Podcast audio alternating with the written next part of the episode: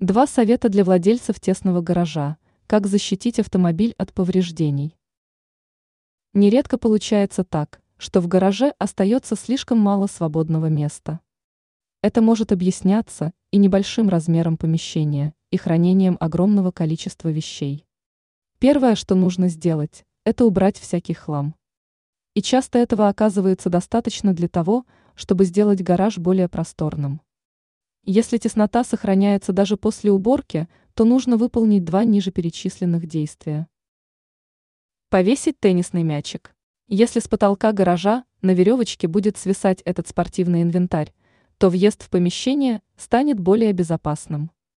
Главное – установить мяч так, чтобы он висел на уровне ветрового стекла и легонько стукался о него в тот момент, когда машина полностью оказывается в гараже и при этом находится на значительном расстоянии от задней стены. Приклеить на стены поролон. Если гараж является узким, то поролоновые полоски, закрепленные на его боковых стенах, придутся весьма кстати.